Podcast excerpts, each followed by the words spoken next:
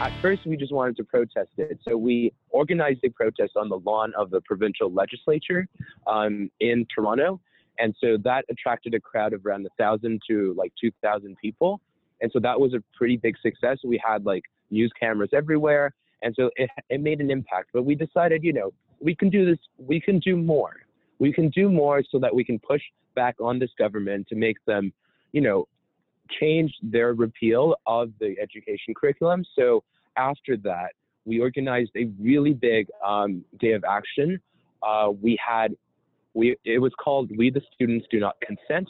We had 40,000 students across like 120 schools across Ontario um, participate in that. And so, actually, the good news on that is because of our because of our efforts and other people's efforts, um, ad- and their advocacy about the sex ed curriculum, um, the government actually reversed their changes uh, this summer. So that was a very big victory for us. Oh wow, that's amazing. Um, what prompted you, or like when you were organizing this, what were some challenges you faced, and how were you able to overcome those? Okay, yeah. So definitely with organizing, like this is not easy, but I think the main challenge is getting people involved and getting people to care.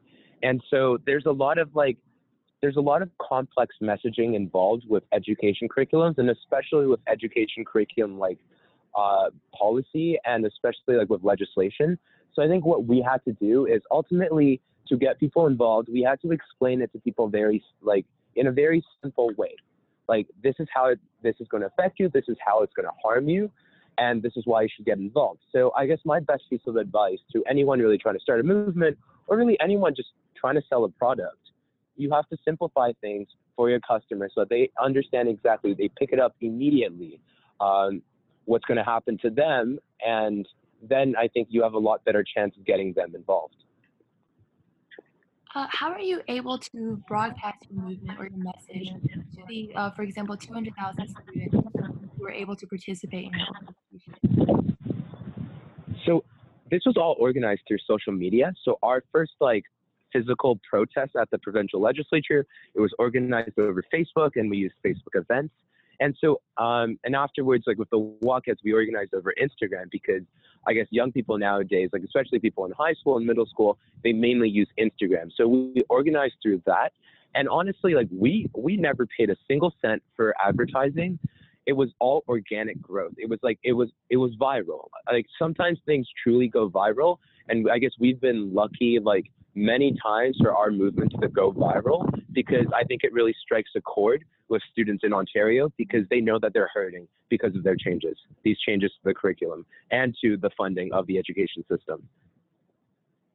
So um, I know you mentioned how like the Canadian government actually like repealed some of the things that you're talking about, or the, the things that you're trying to fight back against. Um, tell us about like the greatest success that you have seen come from March Pride.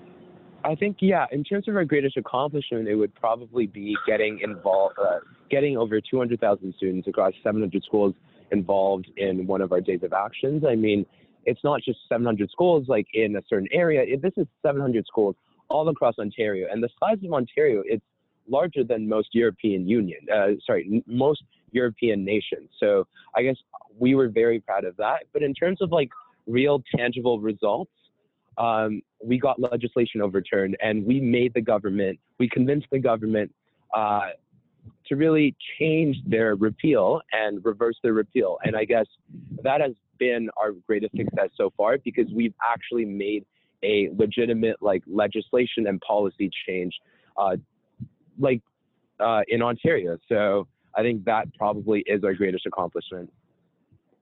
Okay, thank you. Um, what is one thing that you've learned from your time as an activist?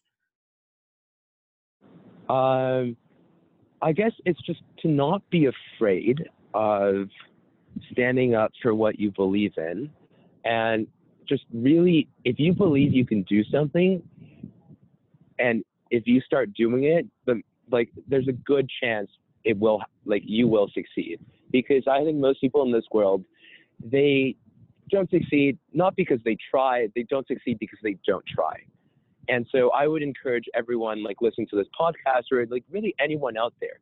If you really believe in something, if you really want to do something, you got to go for it. Because most of the time, you will actually succeed. And the times you don't, you learn a great lesson and you can do it again next time. So ultimately, the greatest lesson learned here is that you just got to try, you got to dream big, you got to aim for very high goals, and there is a very good chance you will succeed. Okay, thank you. And lastly, um, if you could let the audience know one thing, for example, activists like you who want to make change, what do you think or what would you recommend them to start off with? Well, I would definitely, for me personally, I started off with working with my local uh, members of parliament. So that would be congressmen in the United States.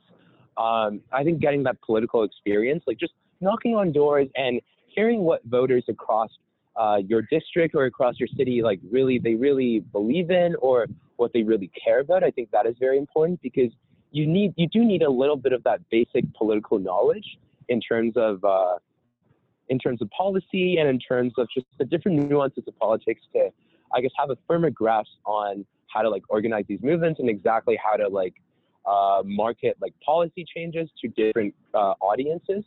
So I think definitely getting involved locally with your local politician, like so, someone who you believe in, someone who you think should win, and volunteering for them, I think that is one of the greatest ways to get involved. And from there, I think you'll learn a lot, and you don't know what you might end up doing in the future. Okay, great. Thank you so much um, for tuning in with us today and for sharing us with us about your experience at March for Education. Thank you.